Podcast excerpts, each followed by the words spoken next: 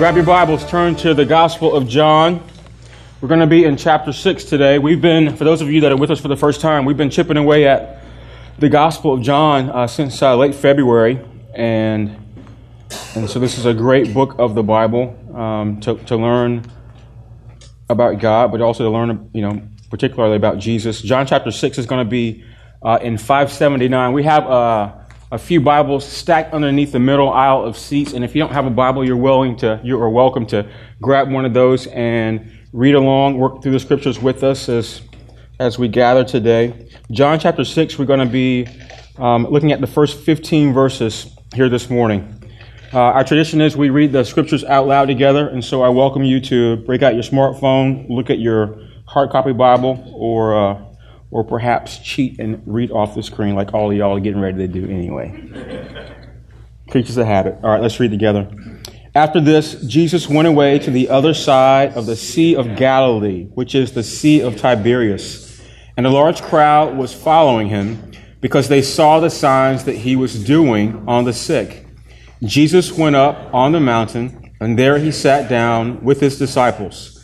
Now the Passover, the feast of the Jews, was at hand.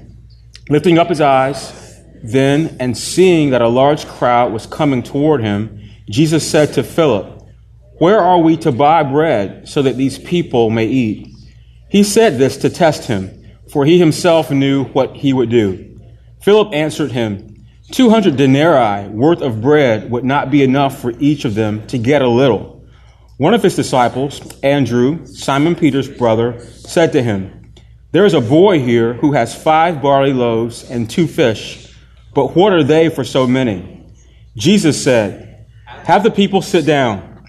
Now there was much grass in the place, so the men sat down, about 5,000 in number. Jesus then took the loaves, and when he had given thanks, he distributed them to those who were seated.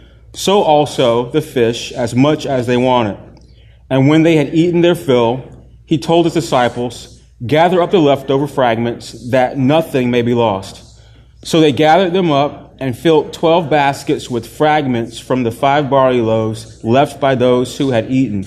When the people saw that the sign he had done, they said, This is indeed the prophet who is to come into the world. Perceiving then that they were about to come and take him by force to make him king, Jesus withdrew again to the mountain by himself.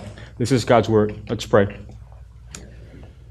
Lord, we're, we're grateful for simple things this morning, for a beautiful day, uh, to be back in, in this lecture hall, which uh, for us feels like home. We thank you for the provision uh, that you give us as a young church of, of Hayfield Secondary School, and, and, and, we're grateful for the administrators that give us this space. Uh, Lord, we're thankful for the gathering of your church today, but more, more importantly, we're thankful for your word. May it be life and light to all of us today. Would you reach us where we are and with, with through this simple narrative of, of Jesus um, doing a, a, great miracle, probably one of the greatest miracles that he ever did. Would you, would you open our eyes and, and give us ears to hear what you would have for us individually and corporately as a church today?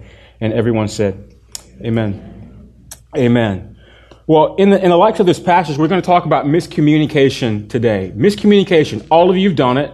And miscommunication is nothing more than you saying something and the person on the opposite end perceiving exactly what you did not say, or, or vice versa.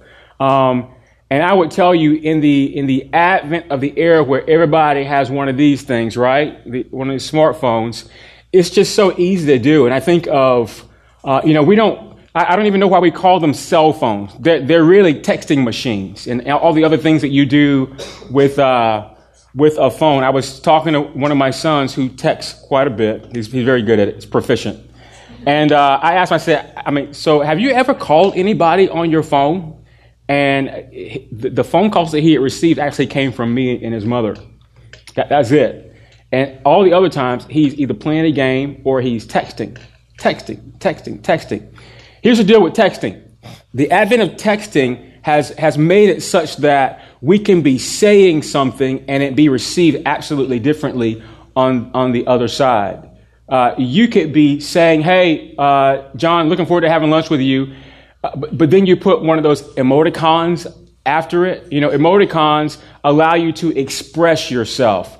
Uh, big smiley face or sad face or inquisition. And now the emoticons have gotten so complicated that you can actually put pictures of stuff like ships and donuts. I was, I, participated in the National Donut Day, like a crazy, I, I don't know what was got into me. Uh, Jonathan performed Friday at the Lyceum downtown, beautiful setting. And it, you know, I was a mile from the, from Sugar Shack, you know, donut heaven. And so I said, Jonathan, you want a donut? He said, Yes. Can I have two? I said, Absolutely. Let's go get it. So we stood in this 30 minute, I mean, it was like a 50 person line, but I had to have a donut. And, and, and so I don't even know where I'm going with this. Where am I going with this? emoticons. Emoticons. All right. So I, of course, I Facebooked it, I tweeted it, I put it on Instagram. Thank you, Tyler and somebody had the nerve, they put a little smiley face, something else I couldn't discern, and a donut emoticon all in their reply to me. I was like, look at the world now. And so just check it out. If, if, if you were uh, having lunch with a friend and you text them just to make sure you're good to go, hey, looking forward to having lunch with you, smiley face, and uh, the, the person on the other end could actually interpret that as saying, looking forward to lunch with you, and I'm happy all the time. And they might just like get weirded out by that. It's like, I don't even know if I want to go eat lunch with this dude now because something is wrong with, with how he's addressing me. We all can uh, miscommunicate. Uh, misunderstanding, miscommunicating isn't limited to, to texting, though. Even in face to face, real life situations, we can make great mistakes in our communication. And that really is what we see happening in this passage today. Uh, today we're reading an account, a, a narrative, a beautiful, beautiful narrative that, that John the evangelist gives us of Jesus feeding 5,000 people. He, he, he had 5,000 people sitting in his presence, and Jesus is communicating something in, in all that he does and the few things that he says. And here's the deal they, they totally missed what he was saying. They didn't get it at all, even those closest to him. This is another miracle. Okay, and so last two weeks ago, uh, we, we uh, embarked upon this series of miracles that, that John chronicles throughout his, his, his gospel. Uh, scholars tell us there are at least seven miracles. John doesn't use the word miracle, he chooses to use the word sign because a sign points to something other than itself, typically greater. And so if you're keeping count, this is the fourth sign. The truth about miracles is this is what a miracle is supposed to do for you. I mean, when you, when you hear about it, when you experience it, it's supposed to wow you. It's supposed to amaze you. Your, your jaw's supposed to drop and you're supposed to wonder how in the world has this come about? And what I think John forces us to ask in the midst of explaining what all that Jesus is doing here is, is he's, he's, he's forcing us to ask, what if the miracles that Jesus were doing weren't simply just to wow us and amaze us? What if Jesus were actually saying something? What if Jesus were, was communicating something important about himself and about the world that we live in that he really wanted us to get? And in the midst of all that, he beckons us, don't miss the point. Not just the crowd here that he's talking to, but to us here, 2,000 years later. Don't miss what I'm conveying to you. And that brings us to our text, verse 1. So after this, Jesus went away to the other side of the, uh, the Sea of Galilee, which is the Sea of Tiberias. That's the, it's the same sea. It was just, uh, you know, after an, another Herod took over, they decided he wanted to name the sea a different name, Vanity. And a large crowd was following him because they saw the signs that he was doing on the sick. Jesus went up on the mountainside, and there he sat down with his disciples. Now, the Passover, the feast of the Jews, was at hand. And so it's important. Uh, John always gives us a setting. Uh, he's still ministering in Galilee. Galilee was the region of, of Jesus' home. It's, it's kind of where he lived. John 6, uh, you know, there's several transitions in this gospel. Jesus is, is either transitioning from north to south or he's moving into a different phase of his ministry. And really that is, that's what's happening here. Um, he is going to be closing out the time that he'll spend in, in Galilee. We'll see him spending a lot of his time just focused in on those, those, uh, particularly those 12 disciples that will become the apostles that will start the early church. And, and, and really, he's preparing them for his, his death on the, on the cross and his resurrection. So, uh, another turning point uh, in this book. Verse 2 uh, tells us that a large crowd has, has gathered. And it's hard for us to discern from the biblical text exactly how many people this is. Um, as soon as Jesus started doing miracles back in John 2, I mean, just the spectacle of it would have attracted some, some people. Think about if something wild or weird or, uh, you know, just awe inspiring happens in our own culture, we, we want to go see it. The new mall opens up, we want to go there. I mean, like, so, so in Kingstowne, the big news, if there's any news, is uh, on Tuesday, Moe's is opening up. Okay, and so it's a spectacle. There's, there's people going to show up. If, if I weren't busy, I'd go too. Because for the first 50 people, you get a free burrito for the rest, I mean, for the whole year. And this weekend, Wegmans is going to show up. We- All right, so next Sunday, 7 o'clock, Wegmans is opening up. Be a church, folks.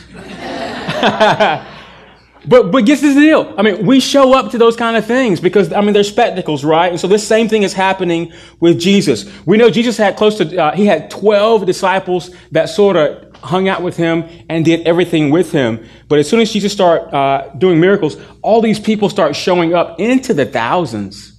And that's hard to believe, but I mean, he's got a lot of people following him. And I'm not just talking about Facebook friends or Instagram or Twitter followers. These people are like there to be there. They're following him, listening to his words, hanging out like, can I touch you, Jesus kind of, of followers. Uh, I mean, why are these people following Jesus? I think, uh, you know, a couple reasons. First, it, it, it is a spectacle. They found him to be a miracle working person and they wanted to see what he was going to do next. There were some that um, that recognized he was a rabbi and a teacher, and they wanted to hear the things coming out of his mouth because they were edified by him. They were stirred by it. There's something going on with this man. I just love hearing what he has to say. Um, the, the, the text helps us to assume that there are sick people. They knew he could heal, and they're following him because they want to get well. They just want to get up near to him. Maybe he'll reach his hand out and, and touch me or say some blessing over us that will heal us. I mean, I would imagine that there are family members and friends who are carrying sick persons on litters or over their back or helping them like a crutch so they can just get close to Jesus in the, the likes that he might get healed. And then, I mean, there's, there's spectacles. I mean, there, there's, there's uh, skeptics there and the skeptic just, I mean, they don't believe any of it, but they just want to see it for themselves to, to see if it's true and figure out what, how they're going to um, orient their life based upon all that stuff that's going on. The last thing that John tells us is this is the Passover. And that's, that's particularly interesting because John chronicalizes, uh, is that a word? Chronicalizes Jesus' life by telling us the, the Passovers that he's he's experiencing as he's going through his ministry. The first was in John 2. This is the second Passover that we see Jesus, Jesus uh, uh, worshiping through. And then we'll see another one in, in John 11. And then Jesus, I mean, a few chapters later, but really a short amount of time, Jesus dies. And so that, how do we know Jesus lived? Uh, his, his, his ministry lasted about three, three and a half years because in John, he, he shows us three Passovers and it's one Passover a year that the chronology is important. What's important about the Passover is that that, I mean, that was one of the major Jewish feasts. It's when they all came typically to Jerusalem. This is the first time that we'll see Jesus staying in Galilee celebrating the Passover. But the importance of the Passover is, is what it stood for. It was, it was a recognition, a celebration of God saving the Jews out of, out of Egypt. It was, it was God's uh, command to them to take an innocent lamb, to, to slaughter it, to take its blood and smear it over your door.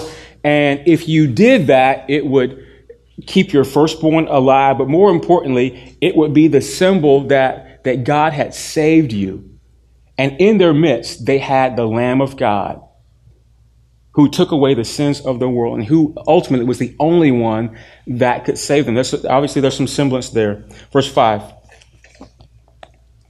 Lifting up his eyes then, and seeing that a large crowd was coming toward him, Jesus said to Philip, Where are we to buy bread so that these people may eat? He said this to test them, for he himself knew what he would do. Philip answered him, Two hundred denarii worth of bread would not be enough for each of them to get a little.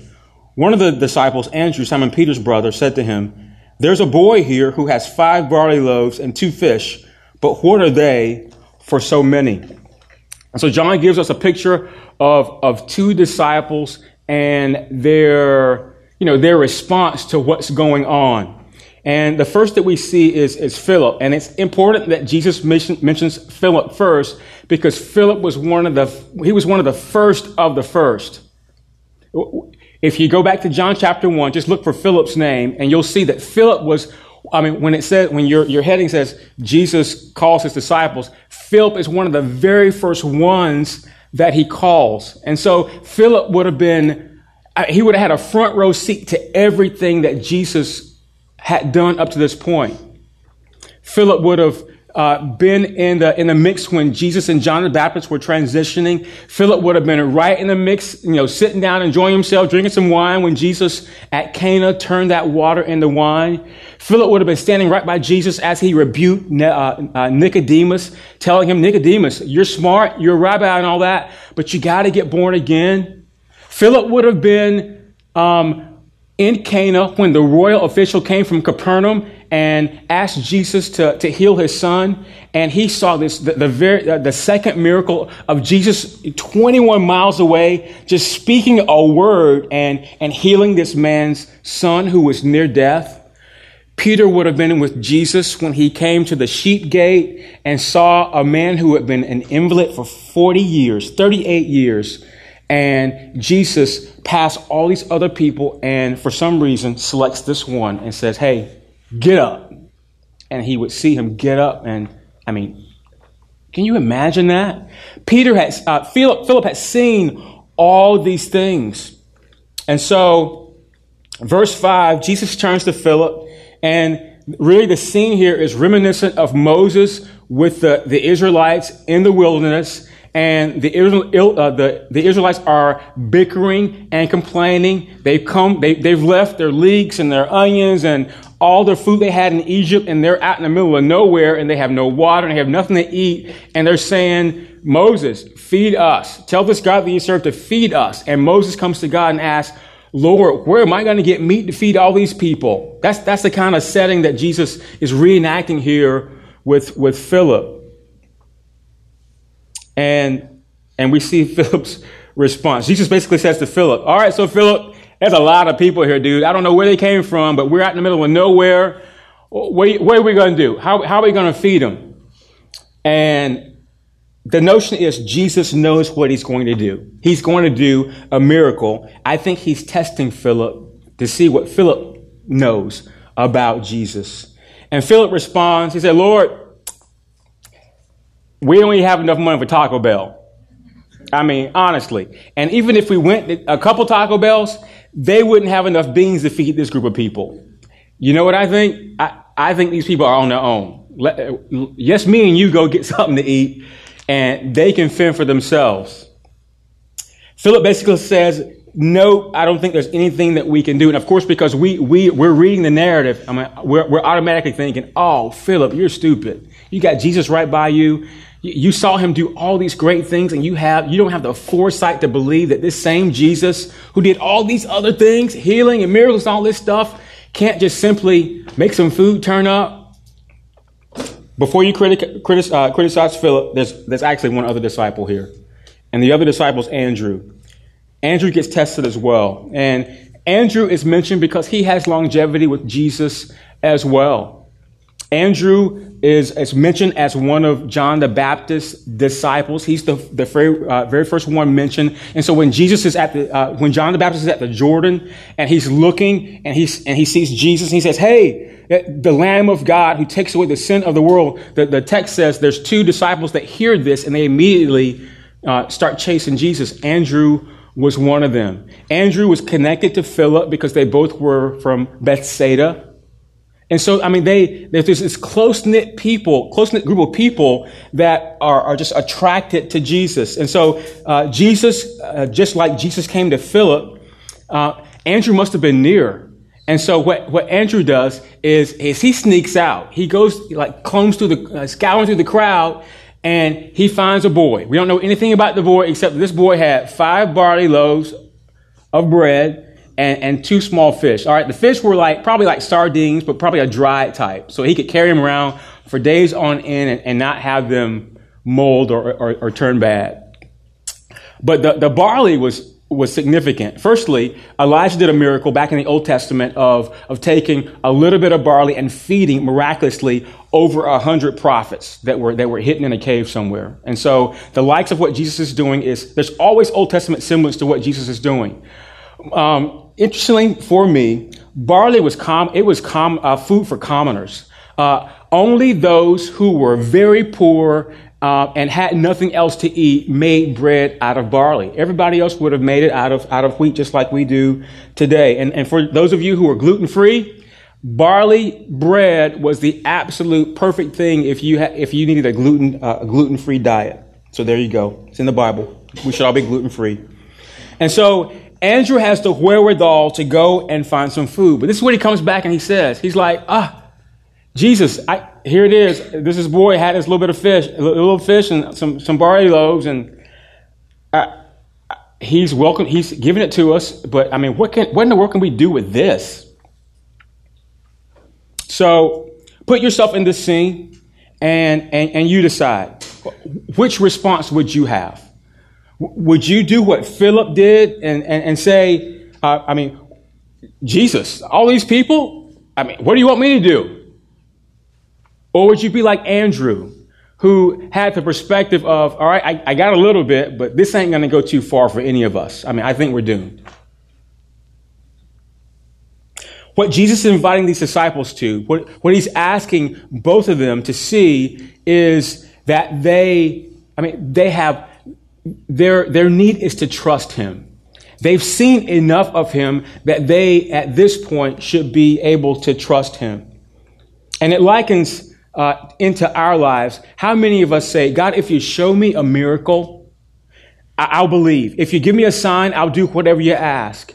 But the truth is here, as it, as it was then, that God does all these incredible things in front of us all the time. In fact, He does them all uh, around the world. If we brought in missionaries from all around the world, we hear these incredible things about what God is doing, and He does them over and over again. And the point that Jesus is making with these two is really the point that, that I'm making with you now. Miracles and wonders aren't enough. They're never enough.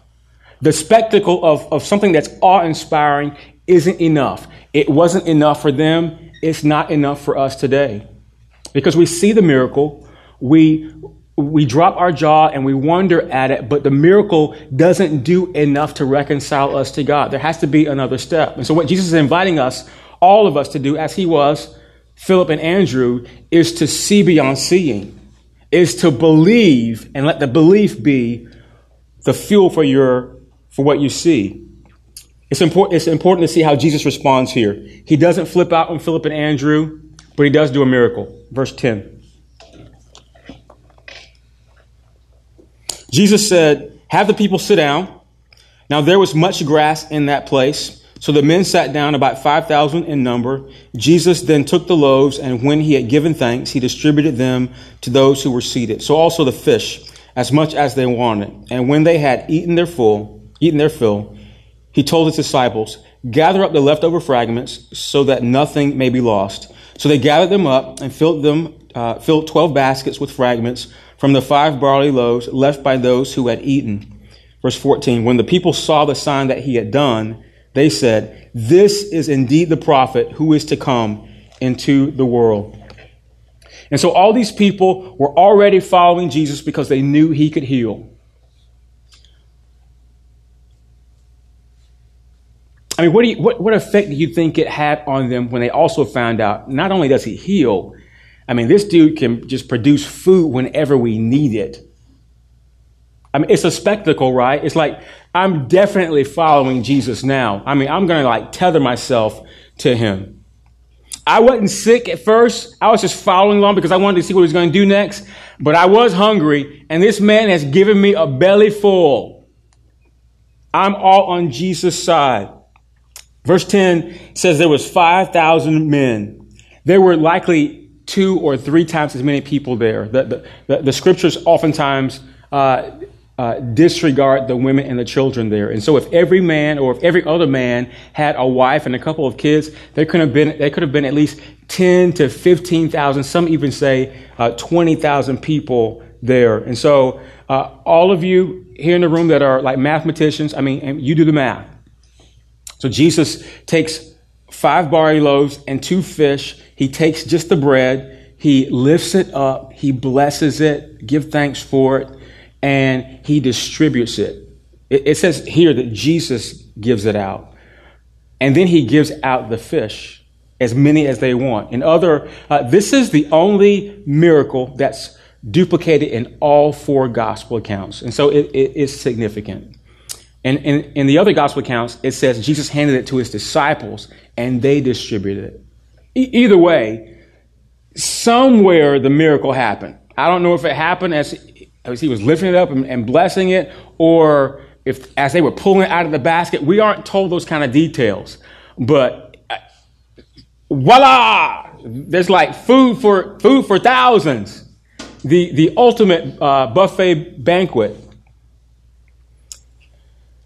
There's a, that's a lot of food, and of course, this is a great miracle. You know, it would be easy to come away with this this miracle with thoughts of I'm okay. So Jesus did this great miracle of feeding people who were very needy and they're out in the middle of nowhere. I'm supposed to feed the poor. And, and that might be an implication. But that's not the implication Jesus wants you to get out of this. We could come away from this saying Jesus wants us to have the right view of the Lord's Supper because there's the semblance of, of God is supplying our need and communion as a, as, along with being a, a, picture of, of the, the death, burial, and resurrection of Jesus, it, it, shows us that God is, He satisfies us in a myriad of ways. And that's an accurate picture, but that's not what Jesus wants you to get out of this, out of this text necessarily either. The text is asking us, what is, what's the real miracle? I, I know Jesus just took bread and fish and multiplied it, just like a little bitty boy's lunch. A, a little, a, it's like a happy meal. He took a happy meal and multiplied it so 20,000 people could have uh, a, a buffet dinner as much as they wanted. But here's the real miracle. Jesus took a pathetic meal and turned it into something incredible. That, that's one thought. Or Jesus took, uh, he took two uh, pathetic guys and use them to show the awesome power of God. You could take either one of those that you that you want to use. In, in any case, he did a miracle right in their midst. How did these disciples' lack of trust or faith affect Jesus' willingness to do the miracle? Not at all. Jesus was still willing to do the miracle. And I think one of the most important implications of this text is Jesus isn't looking for disciples that have a Herculean super faith that never doubts. And, and, so I hope you hear the text saying to you, you never have to be the type of Christian, and, and definitely we will never be the type of church that you have to get it all right and that you have to have perfect faith before God comes to you and receives you and accepts you and loves you and, and, and satisfies your need. It's okay to, to not have every minute of your life be happy and, and swell. You ever met those kind of people that you meet them and say, hey, brother, how you doing? Oh, um, I'm doing great. You're doing great. I'm doing great too. All right. Well, great, great. Praise the Lord. I mean, you think that's real? Sometimes it is. And we meet people that just life, it goes well for them. But it, it actually is okay for things not to be okay every once in a while. You can't stay there, but it's okay for life not to be okay. And so if, if we were grading Philip and Andrew, Andrew got an F. He just like, uh, he, Andrew knew enough, I mean, Philip, Philip knew enough about Peter. Uh, what am I? Um, Philip knew enough about Jesus that he should have had faith and trust in what Jesus could do at this point. F. At best, Andrew got a high zero if we're grading on a scale of zero to 10. At West Point, when I was a cadet, uh, a plebe, um, we had like four different physical education classes, and, and in particular, gymnastics. You had to do some crazy stuff. Like they expect you to do a perfect cartwheel and back bends and jump on a trampoline and do flips and stuff. I don't know where they thought we came from. All right, so I had never done any of that in my life. And so one time the instructor gave me a high zero. Like that's out of 10. A high zero on a cartwheel. Yeah, absolutely. So, so Andrew here gets a, a high zero. Philip failed. Andrew presented a pathetic answer to the problem. But, but here's the real question. Will we be overwhelmed by the circumstances of life? Will, will we let our problems overwhelm us or will we trust in the presence of Jesus in our lives? I could give you many examples from my own life. You're probably thinking of some now uh, whereby just life kind of over overwhelms us or it has the propensity to do that. But just ask yourself, what rough stuff shows up in your life that you just let overtake you and overwhelm you? And, and you, you have a choice in how you respond. Will you get angry at God? Will you be in despair? I think you have two choices. Either you assume yourself the, the, the victim or you trust God and His will for your life. Jesus looks at us like he does Philip and Andrew in this passage, and he invites us to trust him. He says, Hey, guys, tr- trust me. Give me your little faith. Give me your pathetic resources. Even give me your mixed motive. And what we should see here is when Jesus is in charge of the situation, it doesn't matter what the resources are. You can give him little to no resources, and Jesus, because of who he is, is going to be able to take what you bring to him and make something of it. And so when we think of this story, the, the, the whole thing from beginning in, and, and Jesus and his intentions behind doing the miracle, but also pointing them to something else, I, I, hope you see that firstly, this is, a, this is a pretty incredible miracle. It seems pretty simple. They just show up, there's, there's, a little bit of food, they have no food, a little bit of food that somebody has, and then voila, he, he turns it into something miraculous. All these people, I mean, that's just, it's just a great miracle. But what I think is important for us to see is the people that were there and they see all this unfolding. I mean, they actually they don't see they don't see what they should see and that is the essence of, of miscommunication they have all this stuff unfolding before them and jesus is offering them to trust him but they they simply can't see it and, and they don't do it let's finish the, the story out verse 14 and 15 when the people saw the sign that he had done he said this is indeed the prophet who is to come into the world Perceiving then that they were about to come and take him by force to make him king, Jesus withdrew again to the mountain by himself.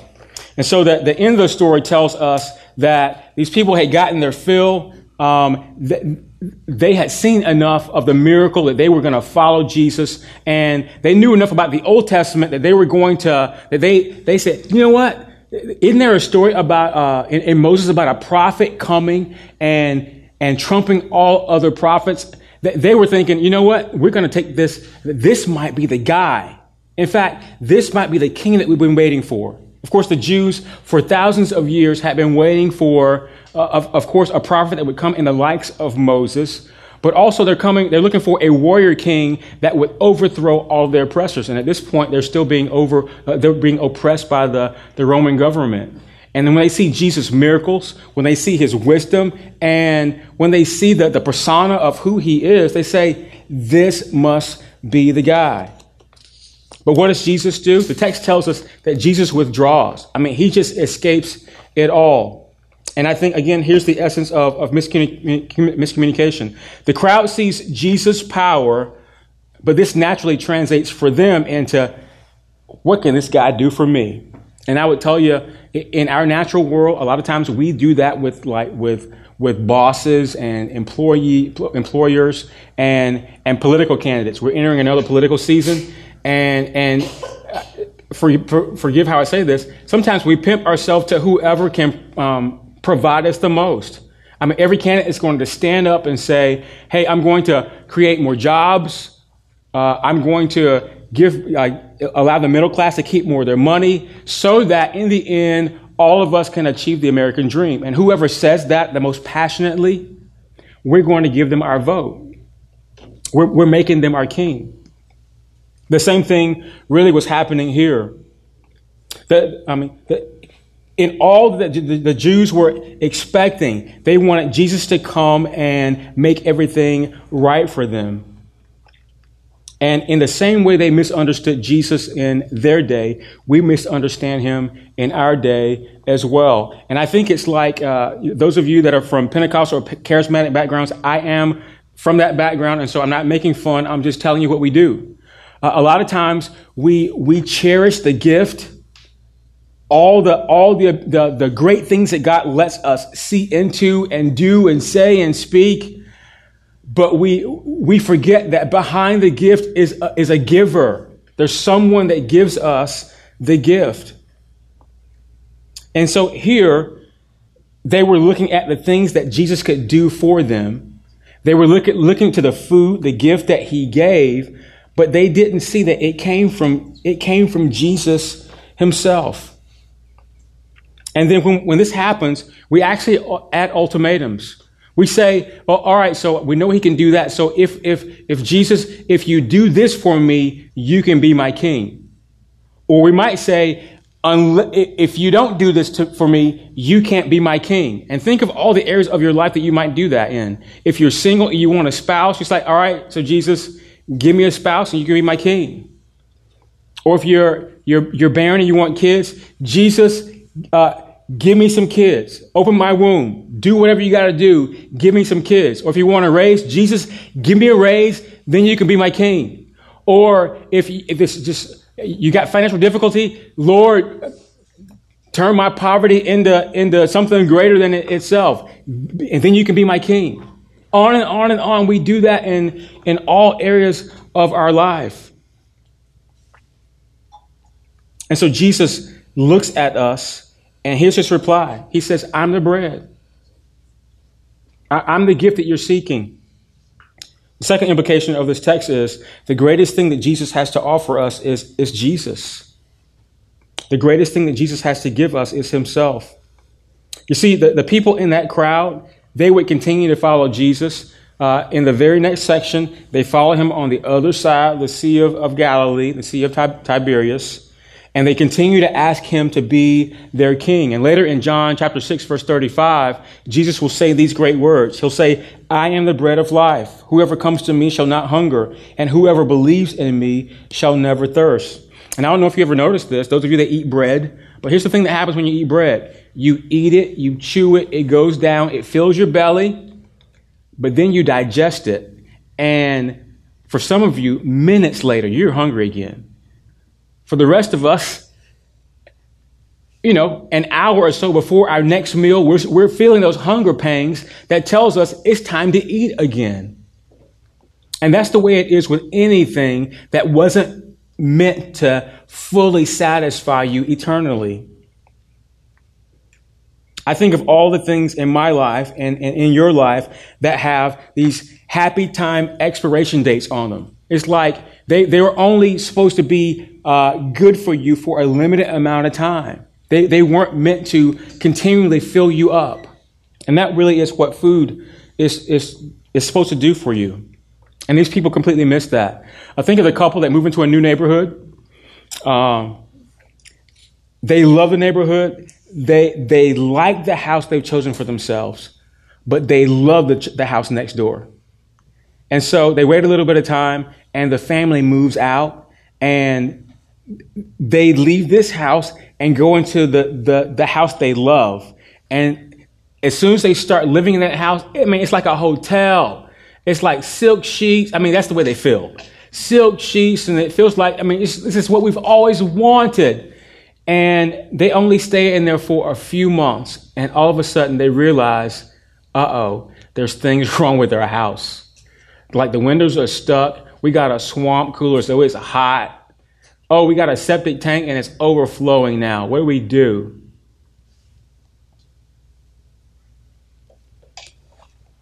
The good times eventually come to an end. The things that make us excited fade away, at some point they don't make us excited anymore. And so here's the offer. Jesus is offering us to acknowledge the, the amazing wonder of the miracle that he's done. It's a miracle. We're supposed to have our mouths wide open. Like, how in the world did he do that? But more importantly, he's inviting us to, to look behind it. And that really is the purpose of a sign. This is the fourth sign. And so there's this big marker that says, check it out. There's something going on here that's going to blow your mind. But once you read the sign, it's pointing you to something else. And guess what the something else is? It's the, it's the mighty wonder working power of Jesus and all that he can give you, not for a moment, but for eternity. Jesus provided for a, a true basic need here in this text. But ultimately, he offers himself. And this is what you get when you get Jesus. You get the Son of God who came down to earth, who made his dwelling with us. And what he offers is to give us not just the, the gift of uh, bread that will fill our belly, but bread that will, that will sustain us forever. And so I would encourage you don't, don't seek gifts that last only for a little bit of time. Seek the gift that lasts you forever. Jesus comes, and he doesn't come in a box, but he comes in the form of a man who, uh, who satisfies you with, with joy. A joy that can go deeper than a little happy meal. And so the tendency for us is to, to worship all those things in our life that are here and present our cars, our houses, our kids, all the stuff that we have. And Jesus came uh, to save us. He came to give us more than even what we beckon for. And that should be good news to us. And so his invitation is direct your worship, not on the, not on the presenting sign, but what the sign represents. So my exhortation to you would be let's look beyond the gift that Jesus provides and let's receive him as the gift. If you're a, a non Christian here today and you would recognize that a lot of the things that you, that you chase in your life uh, have left you wanting, that they haven't satisfied, then your response would be try Jesus. Because scripture tells us that he has bread, he is the bread, and his bread always satisfies. And for those of you that are Christians here today, one of the things that we do as we um, respond to our service is we do communion every week. And communion is a picture of the gospel, the, the, the life, the death, the resurrection of Jesus. And as you take that bread, re- remind yourself that you are participating in the, the, the miraculous Son of God who gave himself for you and gives you everlasting life. Let's pray. Father, thank you for your word that endures. Thank you for a picture of your sustaining power in our life. Lord, it would be easy to, to come, come to this miracle and see it as, a, I mean, even to bypass it. Sometimes um, miracles are too close to us, and it, it, causes us almost like the skeptic to, dis, uh, to disregard them. Uh, help us not to do that. We pray that you would give us eyes of faith, that we would see beyond the sign to the gift that, not the, just the gift that you bring, but the gift that you are. Help us to receive Jesus and respond rightly to him. Lord, we're reminded that you don't need us to have great faith, that you allow us to come with just a a mustard seed of faith, and that's comforting to many of us. And so, as we bring to you um, our unfailing ability to, to have faith in you, and as we bring to you the, the, the, pathetic, the pathetic nature of even our own lives, would you take it? Would you bless it? Would you give thanks to God the Father for it? And would you multiply it for our good? We pray this in Jesus' name. Amen and amen.